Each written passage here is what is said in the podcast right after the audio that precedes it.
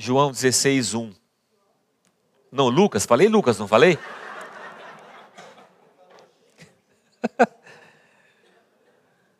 Lucas 16, 1.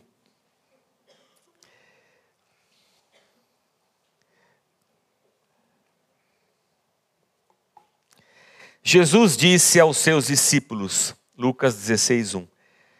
O administrador de um homem rico foi acusado de estar desperdiçando seus bens.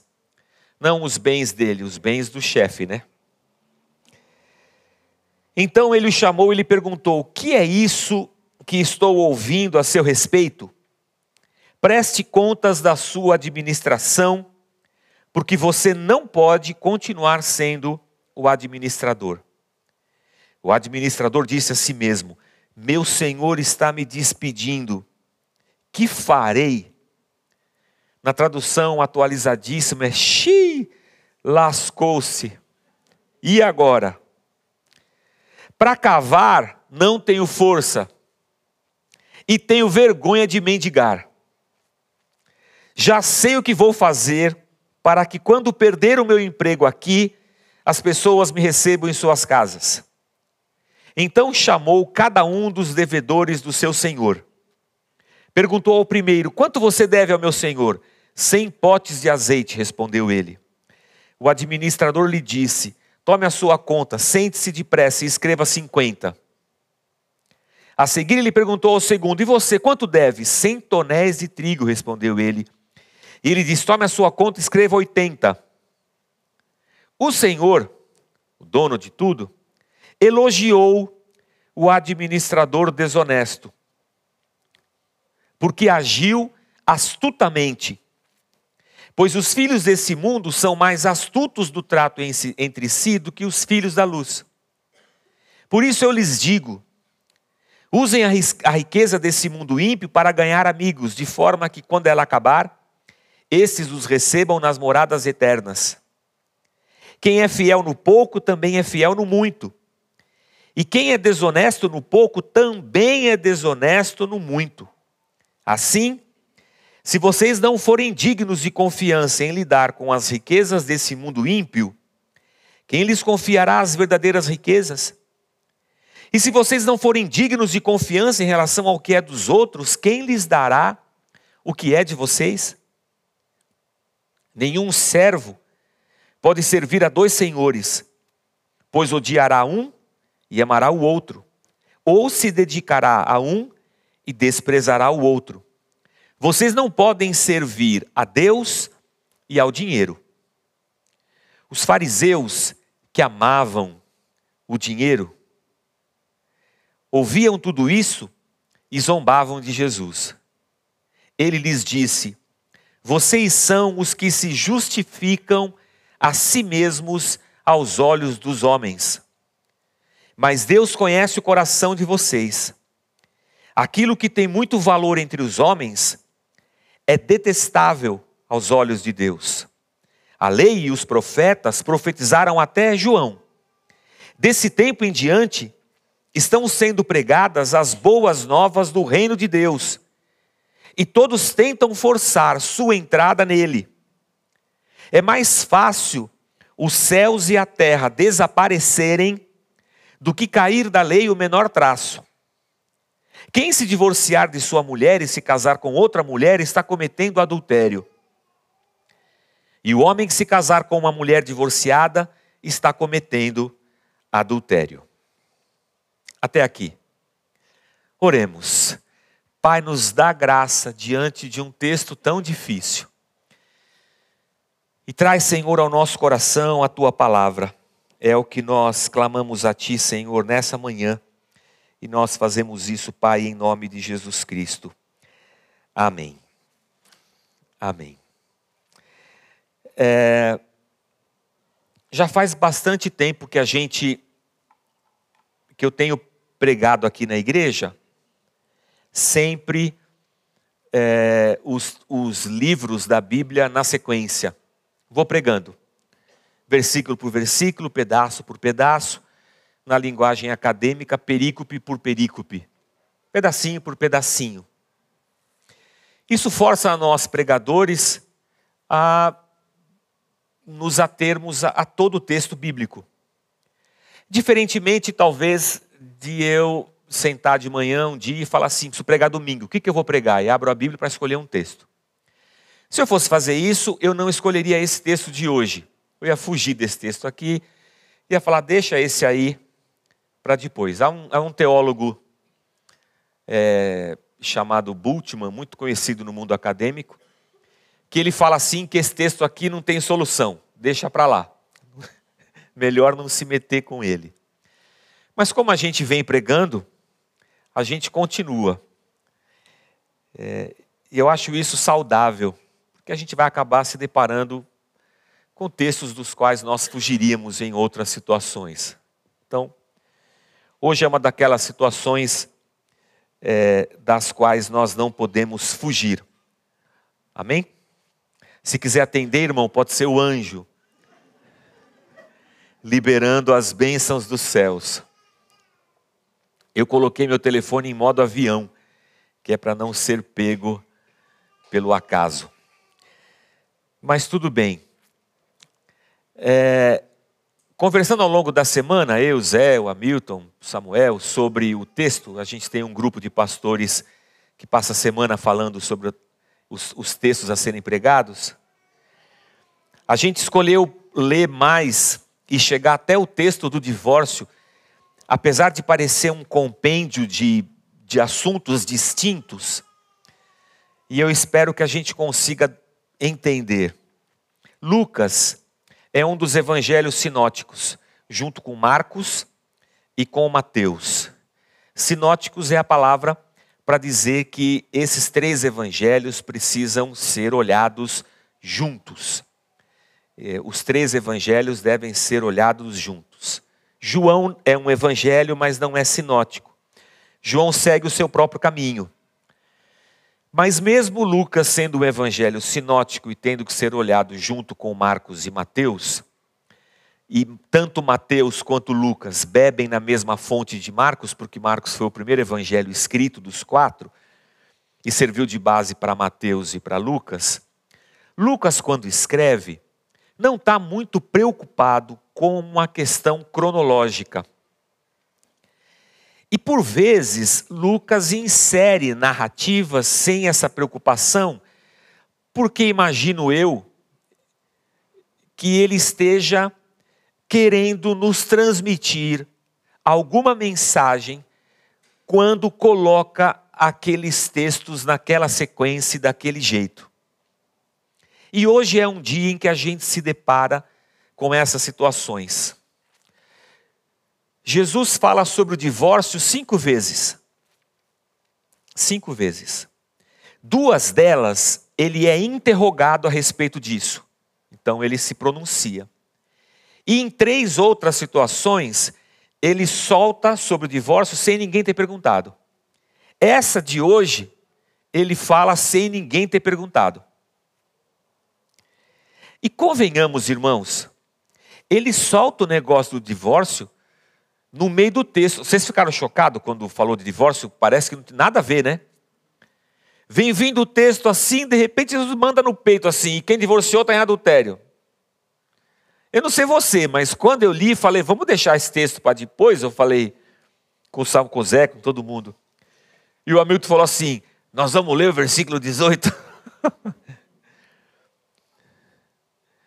não é por nada, irmão, mas tem gente aqui na igreja que está no terceiro casamento já. E pensando em ir para o quarto, assim, animado ainda, né, meu? Haja animação. Aleluia.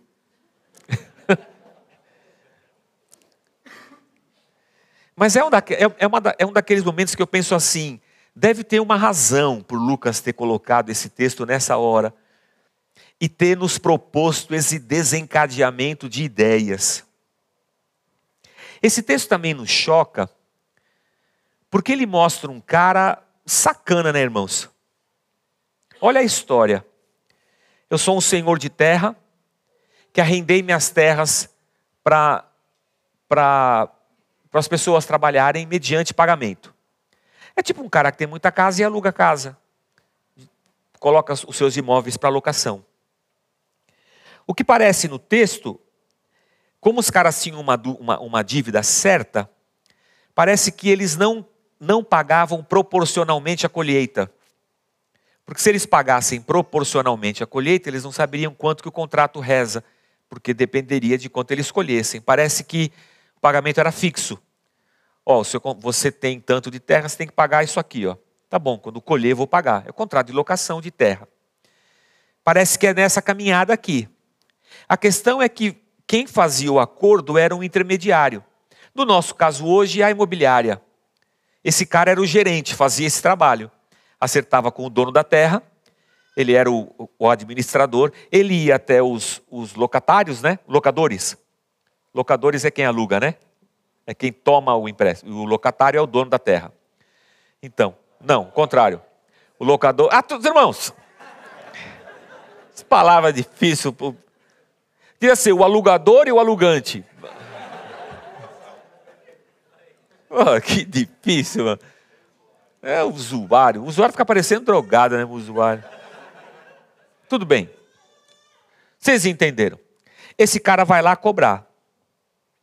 Só que aí o que acontece? Esse cara que está no meio está roubando o chefe. A gente não sabe como o texto só diz que ele está roubando.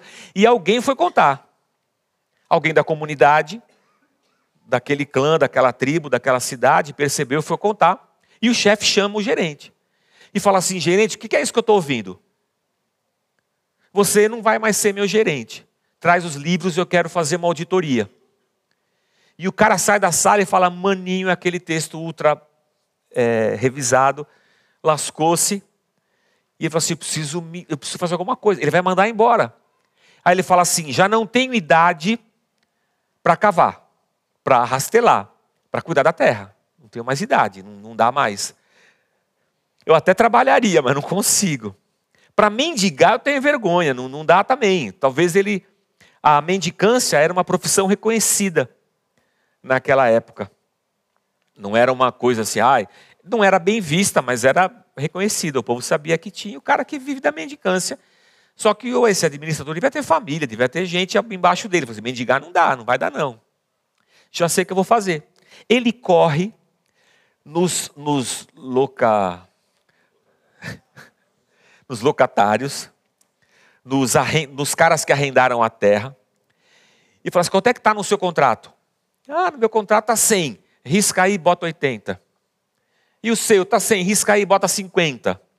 Porque ele falou assim: se eu fizer isso, esses caras vão dizer assim: maninho, como esse administrador é, é nosso, pô, vai Corinthians, é da gente. E ele fez isso porque ele falou assim: se meu chefe me despede, esses caras vão me acolher porque eu vou fazer o bem para eles. Aí ele volta no chefe. Quando ele volta no chefe, o chefe diz: Ah, picareta, é, você é esperto. E elogiou o cara. Ele elogiou o cara. Aí você fala assim: não é possível que esse texto está na Bíblia e Jesus está concordando com tudo isso aqui. Deve ter uma Deve ter uma pegadinha, uma câmera escondida, deve ter alguma coisa. Olha o chefe. Ele fala assim: O que, você fez, mano? Ah, eu fui lá e diminuí o valor dos aluguéis. Cara, sai da minha sala! Bota um outro administrador, volta na vila e sobe tudo de novo. Pensa no novo gerente chegando na vila e tá uma festa na vila. Todo mundo feliz elogiando o chefe o dono. O dono é bom camarada, o dono é bom camarada, tudo feliz. Aí ele volta lá e fala: chefe, os caras estão fazendo uma festa, tomando cerveja. Se eu falar que o senhor voltou atrás, porque eles não sabem que foi, eles acham que foi o senhor. Porque o gerente era seu funcionário, o gerente disse que diminuiu, é o senhor que diminuiu. Os caras estão até vendendo quadrinho com, seu, com a sua cara. Se eu falar que o senhor votou atrás, acabou, queimou seu filme. E o cara desgraçado do meu gerente. Mas se você pensar bem, o gerente, o gerente lutou pela sua própria sobrevivência. O gerente lutou, ele pensou na sua pele. E nessa ele se safou e ele saiu bem. E esse é um problema para a gente. No Brasil, normal, né, irmãos? Pô, Brasil é nós, né, meu? Tá tudo certo. O duro é Jesus concordar. O texto chama esse administrador de administrador infiel, em algumas traduções. No texto em que a gente leu, é, ele fala de um administrador. Você pode colocar para a gente de novo? O... Priscila, obrigado, Leandro. É que tem uns nomes, irmãos, que eu não consigo, não lembro. Eu acho que é, é um, não sei o que é. Estou parecendo aquele pastor que um dia estava pregando é, e falando sobre a oferta. E falou, irmãos, você sabe que tem um demônio que faz a gente esquecer de dar o dízimo. Ele tem até um nome, eu esqueci agora. Aí, quer dizer, acho que o demônio está tá em mim, né? Porque eu também esqueci. Deve ser um demônio. É, volta um versículo atrás, volta um outro, volta mais, volta mais, volta mais, volta mais. Ah, tá. Vamos para frente. É astuto na sua tradução? Deixa eu, peraí, deixa eu abrir minha Bíblia de novo aqui, irmãos. Que a Priscila não está me ajudando, mano. O administrador astuto é o, é o, é o título. Ai, Jesusinho. Versículo 8. Põe o 8 aí, Priscila.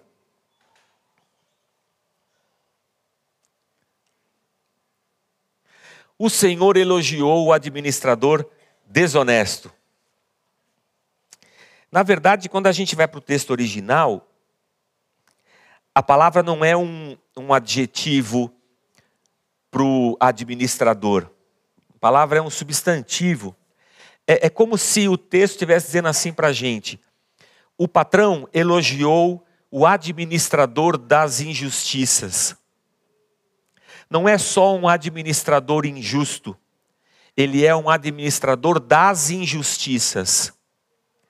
Olhando por essa perspectiva, que é o que o texto diz para a gente lá no original, a gente percebe a seguinte situação: esse patrão, esse empregado, e toda essa cultura em que eles vivem é uma, eh, que eles vivem é uma cultura de injustiças. De injustiças. Isso cabe bem com a dinâmica que Jesus vem tratando com a gente desde o capítulo 14 que a gente vem estudando aqui. E quando a gente passa pelo capítulo 15, isso faz bastante sentido, porque nós estamos todos perdidos. Lembra a dracma perdida? A ovelha perdida? Os filhos perdidos? Todos nós estamos perdidos num mundo que foi corrompido pelo pecado. E nesse mundo corrompido pelo pecado, o que nós experimentamos é um mundo de injustiças. Não quero fazer apologia é, política ou partidária. Mas se tem um, um cara tem muita terra e muitas pessoas não têm terra nenhuma. Desculpe, irmãos, isso não é justo. Deveria todo mundo ter o seu pedaço de terra. Isso não é discurso de esquerda ou de direita. Isso é um discurso em que todo ser humano devia ter uma condição igual de vida. Não quero entrar em meritocracia, em capitalismo, em esquerda, não quero falar nada disso. Mas o texto mostra um cara que tem muito e um monte que tem pouco. E no meio dessa história tem um cara tentando tirar o seu, resolver a sua vida, e ele administra essa injustiça. É isso que o texto está dizendo para a gente. Irmãos, diz para mim se isso não é o retrato da vida hoje. Se aquela vida daquela época não é o retrato da vida hoje, e se essa experiência humana não é a mesma ao, ao longo dos séculos. Vivemos num mundo de, de injustiças, Alguns se, se, se valem disso para manter suas riquezas, outros estão mergulhados nisso, padecendo. Tem gente ganhando dinheiro com a injustiça. É nesse mundo que a gente vive, esse é o retrato desse texto que, tá, que a palavra de Deus está trazendo para a gente. Vou voltar aqui. Tudo nesse mundo, irmãos, está decaído. Tudo nesse mundo está decaído. Pastor, o mundo vai melhorar? Não, não vai melhorar. O mundo já acreditou que ia melhorar. A gente teve é, séculos atrás, é, quando Darwin vem com a teoria da evolução, ele e todos os seus pares naquela época e já vinham desse pensamento: a humanidade está em franco desenvolvimento, o mundo vai melhorar, é só botar ordem nas coisas e tudo vai ficar bom. E não ficou e não vai ficar. O mundo é um mundo remendado porque o pecado nos corrompeu e nos destruiu a todos. E é isso que esse texto está dizendo aqui. O administrador foi hábil? Foi. Um picareta que foi esperto e, e, conseguiu. O texto não diz se ele foi mandado embora ou não, se o pessoal acolheu ou não. O texto só mostra para a gente um, uma, um pedaço da cena. Mas o que nesse mundo a gente encontra é que mesmo o picareta consegue ser elogiado e se dar bem na história. Você já viu gente safada se dando bem na história? muita gente. É o retrato do nosso mundo. Eu recomendo a vocês, disse Jesus, usem a riqueza para fazer amigos. Eu, eu não vou atribuir a Cristo a picaretagem daquele cara. Mas Jesus está dizendo assim: esse mundo é assim. Não faça igual esse cara. É, não, não pratique injustiças. Mas se esse mundo deu para você riqueza, não tenha a riqueza como centro da sua vida. Faça amigos. Ajude as pessoas. Porque riqueza passa e vai passar. E aí Jesus entra no aspecto da riqueza, ele vai falar de mamon, ele vai falar da avareza. E quando ele fala isso, irmãos, os fariseus levantam a crista, a crina, o pelo, igual cachorro quando fica bravo. E ainda Jesus é claro quando diz: os fariseus fizeram isso porque eles amam dinheiro. Aí Jesus diz assim: a gente vive um mundo de injustiça e as pessoas estão servindo ao dinheiro como um Deus. E elas são astutas para adquirir dinheiro. E quando ele fala isso, os fariseus falam: Ah, esse cara tá louco. E por que eles falam isso? Porque eles gostavam de dinheiro. Irmãos, não é por nada. Não quero aqui acusar ninguém, nem fazer juízo de valor. Mas que nós gosta de dinheiro, nós gosta. Alguém aqui não gosta de dinheiro e quer dar todo o seu dinheiro? Fale agora e a gente está cheio de gente aqui para receber. Pastor, não gosta de dinheiro, quero doar, eu tenho 4 milhões na conta, vou dividir todo mundo aqui nessa manhã, aleluia. Os fariseus gostavam muito de dinheiro. E por isso eles ficam chocados com o que Jesus está dizendo. E aí Jesus fala assim: o dinheiro tem poder de ser Deus na vida da gente. E se o dinheiro for o seu Deus, eu tenho uma má notícia para você. Você não consegue ter dois deuses na sua vida. Porque na medida em que você devota a sua vida para um, você vai deixar o outro desamparado. Então, se Deus, se o, o, o, dinheiro é um Deus na sua vida, eu sinto lhe informar que Deus, o Senhor soberano, o Criador dos céus e da terra, não é o seu Deus. E ele diz isso para os fariseus. Para os homens tidos naquela cultura como os mais espirituais e santos sobre a face da terra. E aí Jesus vai dizer sobre a, a infidelidade de quem está administrando a riqueza. Olha que interessante. Se você for infiel na administração do dinheiro dos outros, você não vai ter o, o seu próprio dinheiro para ser abençoado. Parece que é um monte de assunto desconexo. Parece que é um monte de assunto desconexo. E depois vai desembocar no divórcio. Eu diria, putz grila, irmãos. que difícil.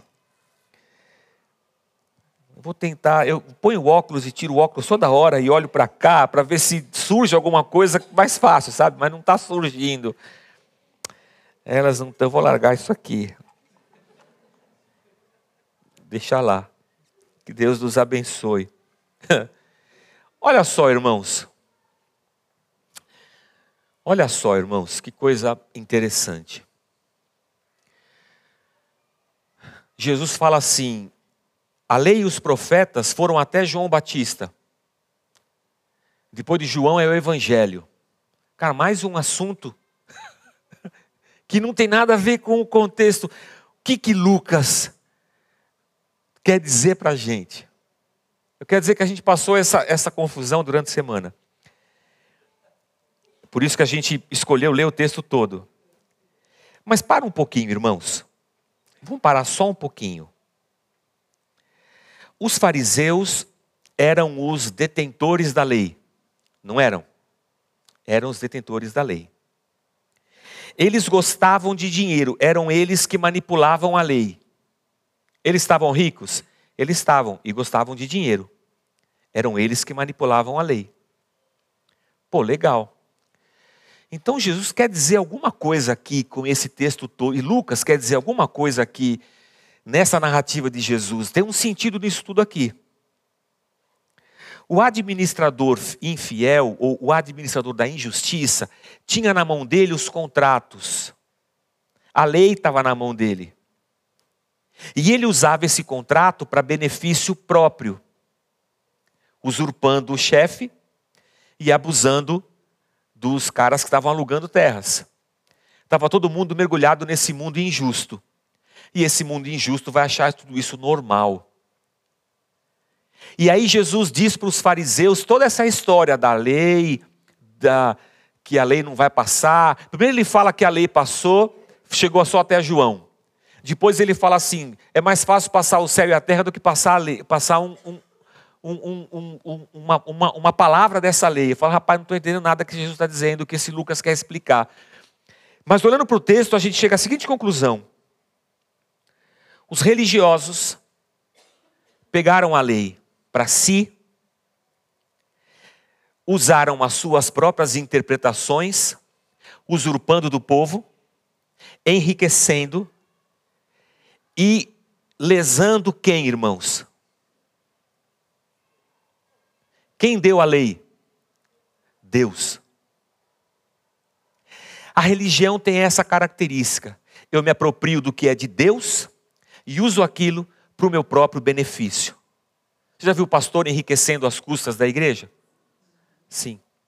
Você já viu liderança enriquecendo às custas de um evangelho torto? Que eu inventei aqui?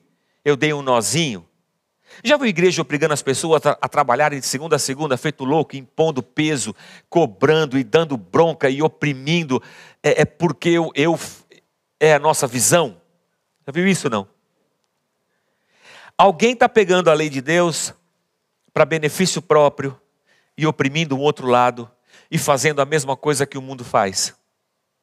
Num reino de injustiça, estão usando a lei de Deus para perpetuar a injustiça. Só que Jesus fala assim para os discípulos dele: não façam isso. Se Deus te deu a graça de ser rico, não trate dessa riqueza segundo a injustiça desse mundo. Faça amigos.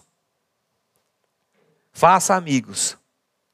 E aí ele fala assim, quando os fariseus estão levantados de raiva porque ele está é, falando contra o dinheiro, é, Jesus vai dizer assim: até a lei e os profetas, até a lei e os profetas havia o seguinte entendimento: não adultere, ok.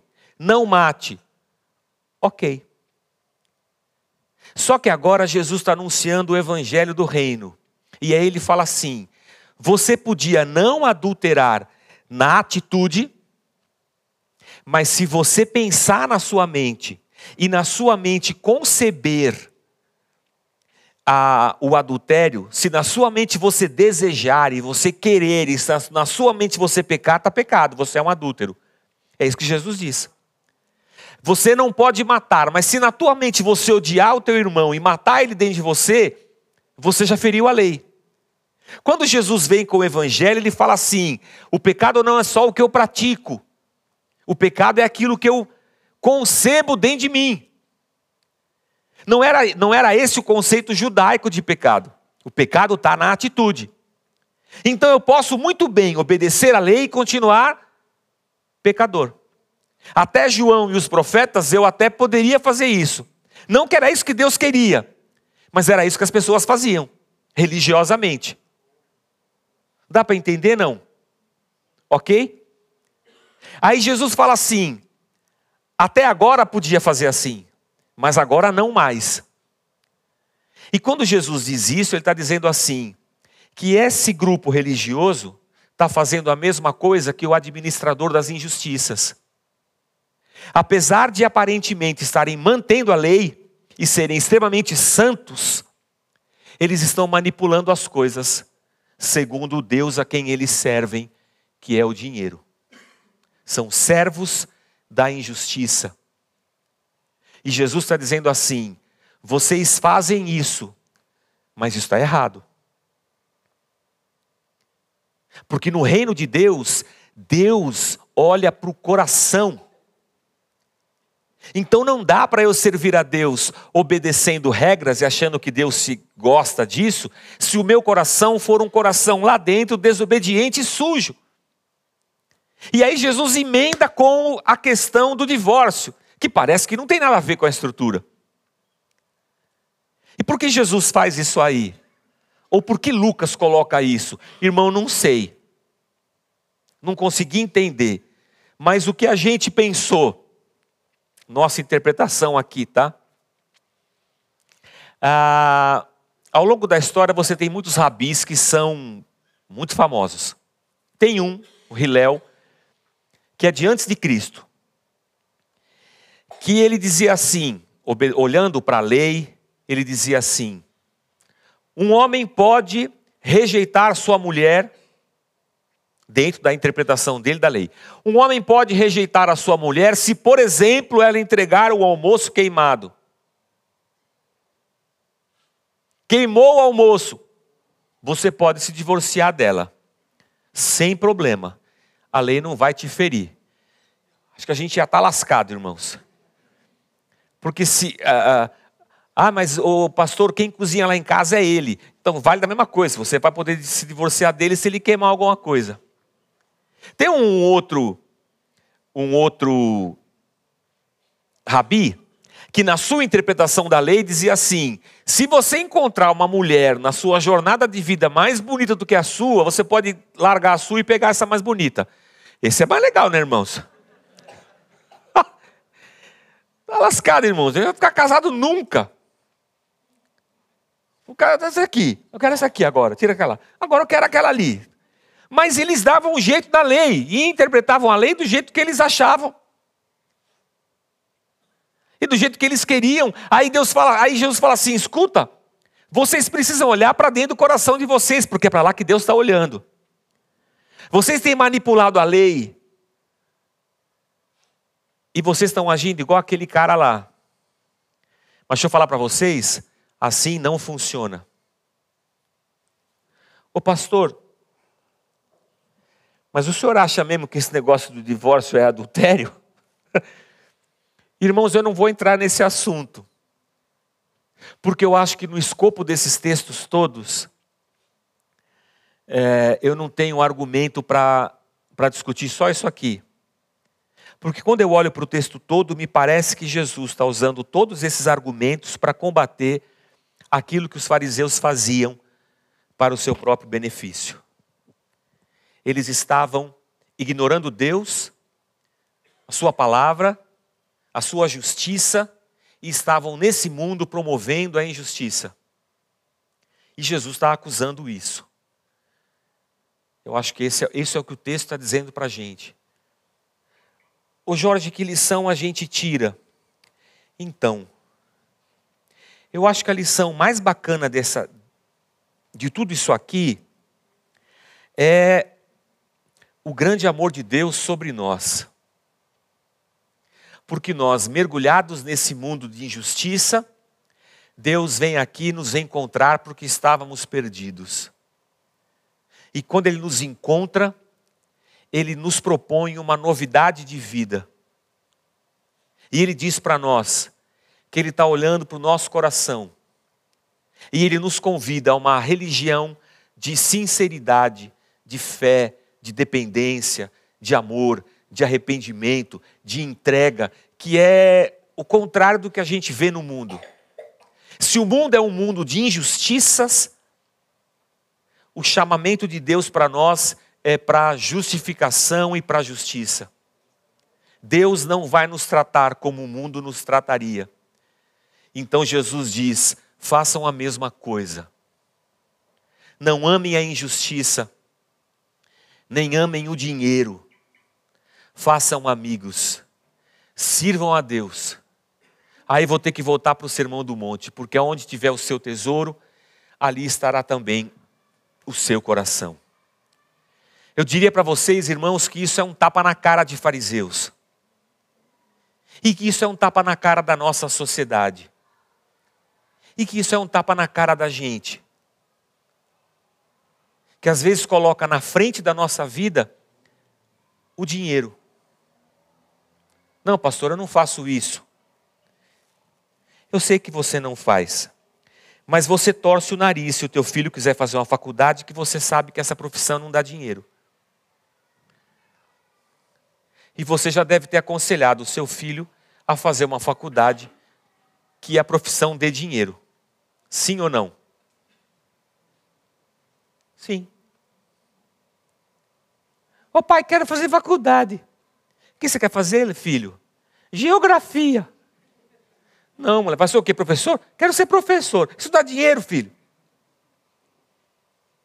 É ou não é? Por que, que eu faço isso?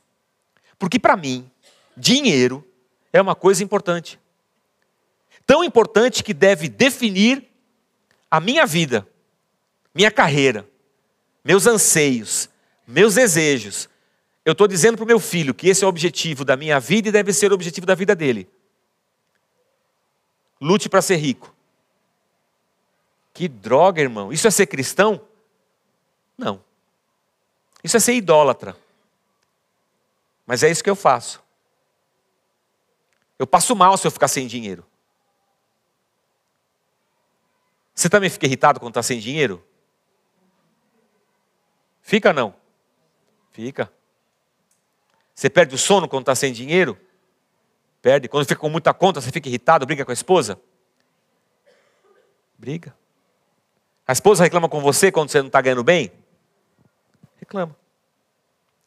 Porque dinheiro para nós é uma coisa muito importante. Muito importante. Mas, pastor, a gente vive no capitalismo, eu sei. Eu sei que a gente vive. Mas se for assim, nós vamos ser todo mundo pobre? Eu não estou dizendo isso. Mas se você quiser ser pobre, bem-vindo, a gente está tudo no mesmo barco. O que eu estou dizendo para você é que sem que a gente perceba, a gente está querendo é, um outro Deus na vida da gente. E a religião se valeu da lei para dizer que isso está certo. Quando inventou para a gente um evangelho que nos enriquece. Um evangelho que nos enriquece. Ou que Deus vai te enriquecer. E aí eu enfio um monte de campanha para você dar dinheiro para você enriquecer. Eu não dou dinheiro, não dou dinheiro para Deus por gratidão, eu dou dinheiro para Deus porque eu sei que Ele vai me enriquecer. E a igreja virou um lugar fácil de enriquecimento, irmãos, porque eu não preciso nem trabalhar. Quanto é que está dando a poupança? Alguém sabe? 05? 0506. 0,506% na poupança, irmão. Eu estou pagando 10 do meu crédito imobiliário. A poupança está dando 0,5. É 10 ao ano, mas é mais que 0,5. Aí, eu vou na igreja. E o pastor fala assim: dê a sua oferta hoje. E ela vai multiplicar a 30, a 60 e a 100 por 1. Eu faço uma conta. Na poupança dando 0,5 e aqui está dando 30, de cara é 30, depois é 60, depois é 100. É aqui que eu vou amarrar meu bode. Você amarraria ou não amarraria? Amarraria, pastor. 30%, mano. Deus vai te dar. Você vai possuir essa terra. Você vai ser cabeça e não cauda. Aleluia. Nesse evangelho, irmãos, só prospera quem está pregando. Porque quem está dando, está só se lascando. Num primeiro momento, assim, da ilusão, eu vou, mas quando eu percebo que eu estou sendo lesado, eu falo: opa, essa conta não está fechando. Aí o pastor chega com um carro novo. Se for aqui da Zona Leste, branco. Aí você vê ele com um anelzão de ouro. A aliança ficou maior. Um anel na outra mão, pulseira, colar. Aí você vê o pastor só com terno de marca.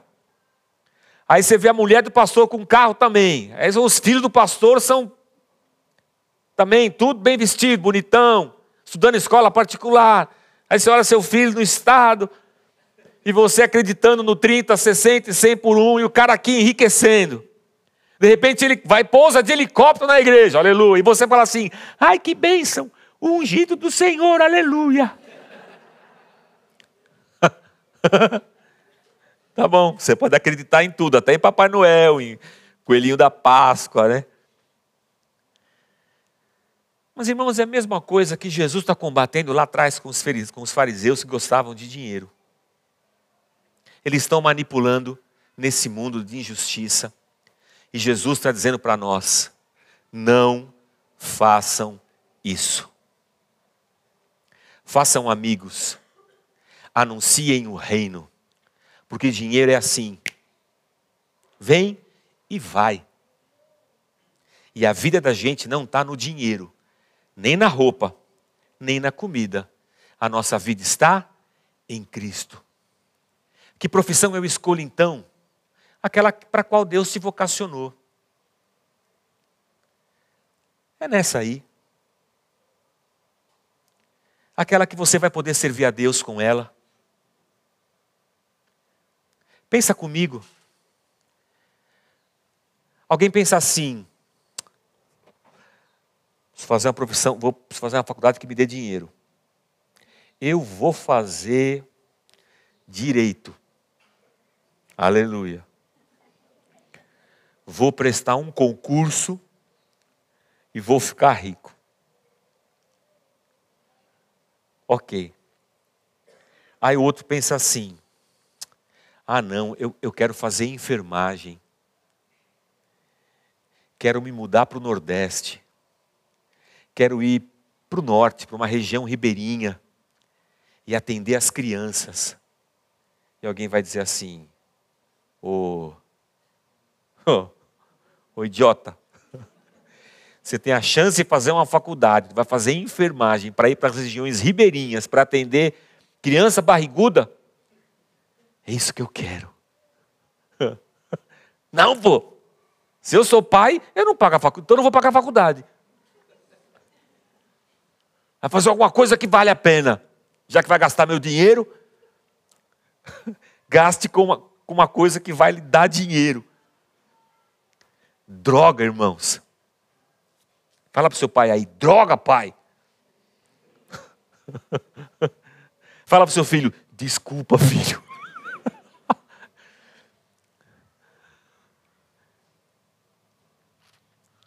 Jesus espera de nós uma transformação. Não sejam assim. Não sejam assim. A lei não está mais escrita em tábuas. A lei está escrita no coração. E é isso que Deus lê, é o que a gente faz lá dentro. E aqui está um convite, já que Deus nos achou, deixemos que Deus transforme o nosso interior, nosso coração, e encontremos no caminho da sinceridade, da honestidade, da ética, a multiplicação desse reino e dessa mensagem de justiça. Mas, pastor, nós estamos ferrados. Bem-vindo ao Evangelho. Vão matar a gente lá, na, na, lá no, no, no circo dos leões, eles vão mesmo. Não espere que o mundo aprove o seu modus operandi. Tem importância. Eu não vivo para esse mundo, eu vivo para Deus. E é assim que a gente deve fazer, em nome de Jesus. Vamos ficar de pé, vamos orar?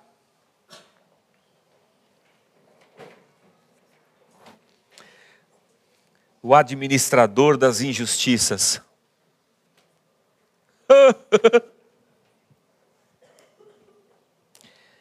Irmãos, vou contar um exemplo lá de casa, tá? Coitada, minhas filhas, cada vez que eu falo isso, elas levantam o cabelo. Mas eu fiquei muito orgulhoso da minha filha essa semana. Muito orgulhoso. E eu nunca, nunca ensinei isso para ela especificamente assim. Mas eu fiquei orgulhoso. Porque ela foi para a escola e faltou. Um dia ela faltou. Ela, se ela foi para a escola, ela não faltou, né, irmãos? Teve um dia que ela não foi à escola e faltou, obviamente. E escola é a lista, né, irmãos? Você assina a lista. E lista de faculdade, irmãos, é o ó do Borogodó, né? Ô, assina aí para mim. E a minha filha percebeu que a lista voltou na semana seguinte sem que a professora tivesse já arriscado as faltas. Ou seja, se eu assinar pela semana passada, vou ficar sem falta. Pois bem, foi o que todo mundo fez. Minha filha não fez. E a amiga dela disse: Assina. E ela falou assim: Não, eu não vim, não posso assinar. E a amiga disse: Ai, amiga, que orgulho de você, tão correta.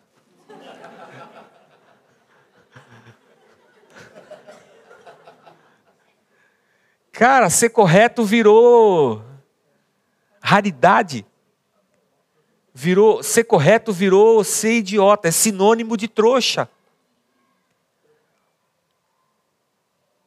E nós, como temos a lei a nosso favor, nós nos justificamos diante dos homens e diante de Deus. E eu já ouvi alguém pregando esse texto dizendo que a gente tem que ser esperto, pô nem tanto ao mar, nem tanto à terra. Aí eu falo, não, cara, não é isso. Jesus está combatendo isso. Como é que eu vou, eu, como é que eu vou fazer? Não consigo. Não consigo fazer. Então você é trouxa. É, tá bom. Então nós somos.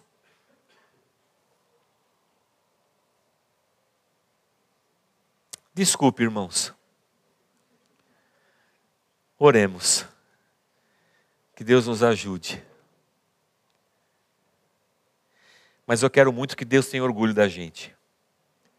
Porque se eu, como um pai, tive orgulho da minha filha, metaforicamente, Deus, como nosso pai, quem sabe ele também não, não sinta orgulho.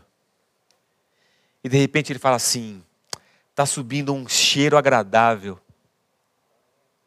está subindo um aroma agradável de alguma das minhas igrejas. Deixa eu ver de onde é.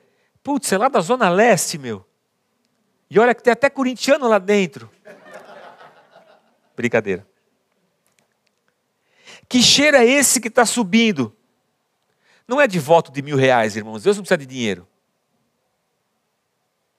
É o cheiro de uma comunidade que se nega a agir com injustiça nesse mundo de injustiças. Está subindo um cheiro de santidade. Está subindo o cheiro de uma igreja que está expandindo o meu reino, que está anunciando a paz, que está anunciando a graça. Que cheiro bom é esse? Que seja esse o aroma suave que os nossos movimentos produzam aqui nessa terra. E o nome de Deus seja exaltado na nossa vida porque se Deus fosse exaltado pelo carro que eu ando, Deus ia ser exaltado na vida do Ronaldo, do Ronaldinho, do até dos picaretas dessa vida. Deus não é honrado por isso. Deus é honrado quando esse cheiro sobe. Cheiro de santidade, de gente transformada, de coração aberto, de gente querendo anunciar o reino e viver o reino. Que seja assim a nossa caminhada, irmão, em nome de Jesus. E para tanto, que o Espírito Santo ajude a gente, porque a gente precisa de muita força para fazer isso. Pai, em nome de Jesus, Senhor, eis aqui a nossa oração. Deus nos faz fortes, para a gente conseguir dizer não para a injustiça. Nos fortalece, Senhor, para nós dizermos não, como um dia Daniel disse não para as finas iguarias do rei e preferiu passar fome, comer legumes a se alimentar na mesa da injustiça. Senhor, que não sejamos nós manipuladores da tua palavra para o nosso próprio proveito, mas que a tua palavra nos molde, nos transforme, Senhor. E nesse mundo de injustiça, sejamos nós anunciadores da tua justiça. Porque nós não merecíamos, mas o Senhor nos resgatou, o Senhor veio nos encontrar, nós estávamos perdidos e sejamos nós anunciadores do teu reino, da tua paz. Meu Deus, sejamos nós aqueles que têm um coração grato pelo sacrifício do teu filho Jesus Cristo. Sejamos nós pessoas transformadas, que as pessoas olhem para a gente e encontrem o teu amor, a tua graça, o teu reino, a tua justiça. Em nome de Jesus, Pai, ajuda a gente que aonde nós estivermos ali o teu reino esteja. Ajuda-nos, Pai, que façamos amigos, que façamos discípulos para o teu reino. Que assim seja a nossa caminhada e a nossa jornada, Senhor. Faz de nós a, cada, a tua igreja cada dia mais e cada vez mais. Mas acima de tudo, Senhor, obrigado Obrigado, Senhor. Que as nossas ações manifestem a tua glória. Que a nossa vida anuncie o teu reino. Que as pessoas te conheçam quando entrarem aqui e que as pessoas te percebam, te sintam ao caminharem conosco. É a nossa oração, Pai ajuda a gente. Quebra no coração da gente, ó Deus, toda idolatria. E nos perdoa, Senhor, se a gente tem amado mais o dinheiro do que a Ti. Nos perdoa se o dinheiro tem sido a coisa mais importante da nossa vida, se nos tornamos avarentos. Nos perdoa, Senhor, se é o dinheiro quem tem conduzido a nossa vida. Nos perdoa, Senhor. E que não seja assim, Pai. Para tanto que o Senhor molde a nossa vida, transforme a gente. E para isso a gente te pede, tem misericórdia de nós, miseráveis homens que somos. Nos ajuda, Pai. Nos ajuda sempre, Senhor. É a nossa oração. E nós, como igreja, te bendizemos porque o Senhor nos comprou, nos resgatou, nos perdoou, nos trouxe para o seu rebanho, e nós nem éramos merecedores, Pai. Estávamos perdidos no campo, como ovelhas perdidas. Estávamos perdidos na casa, como aquela dracma perdida. Estávamos perdidos na rua, Senhor, como aquele filho que gastou tudo que tinha mas o Senhor veio nos resgatar. O Senhor nos trouxe para perto. E agora a gente quer resplandecer a tua glória, Senhor. Por isso, nos ajuda. É a nossa oração hoje e sempre, Pai. Em nome de Jesus Cristo, teu Filho. Amém, Senhor. Amém. Amém. Nós vamos cantar uma música e eu vou lá para a porta dar um abraço em você.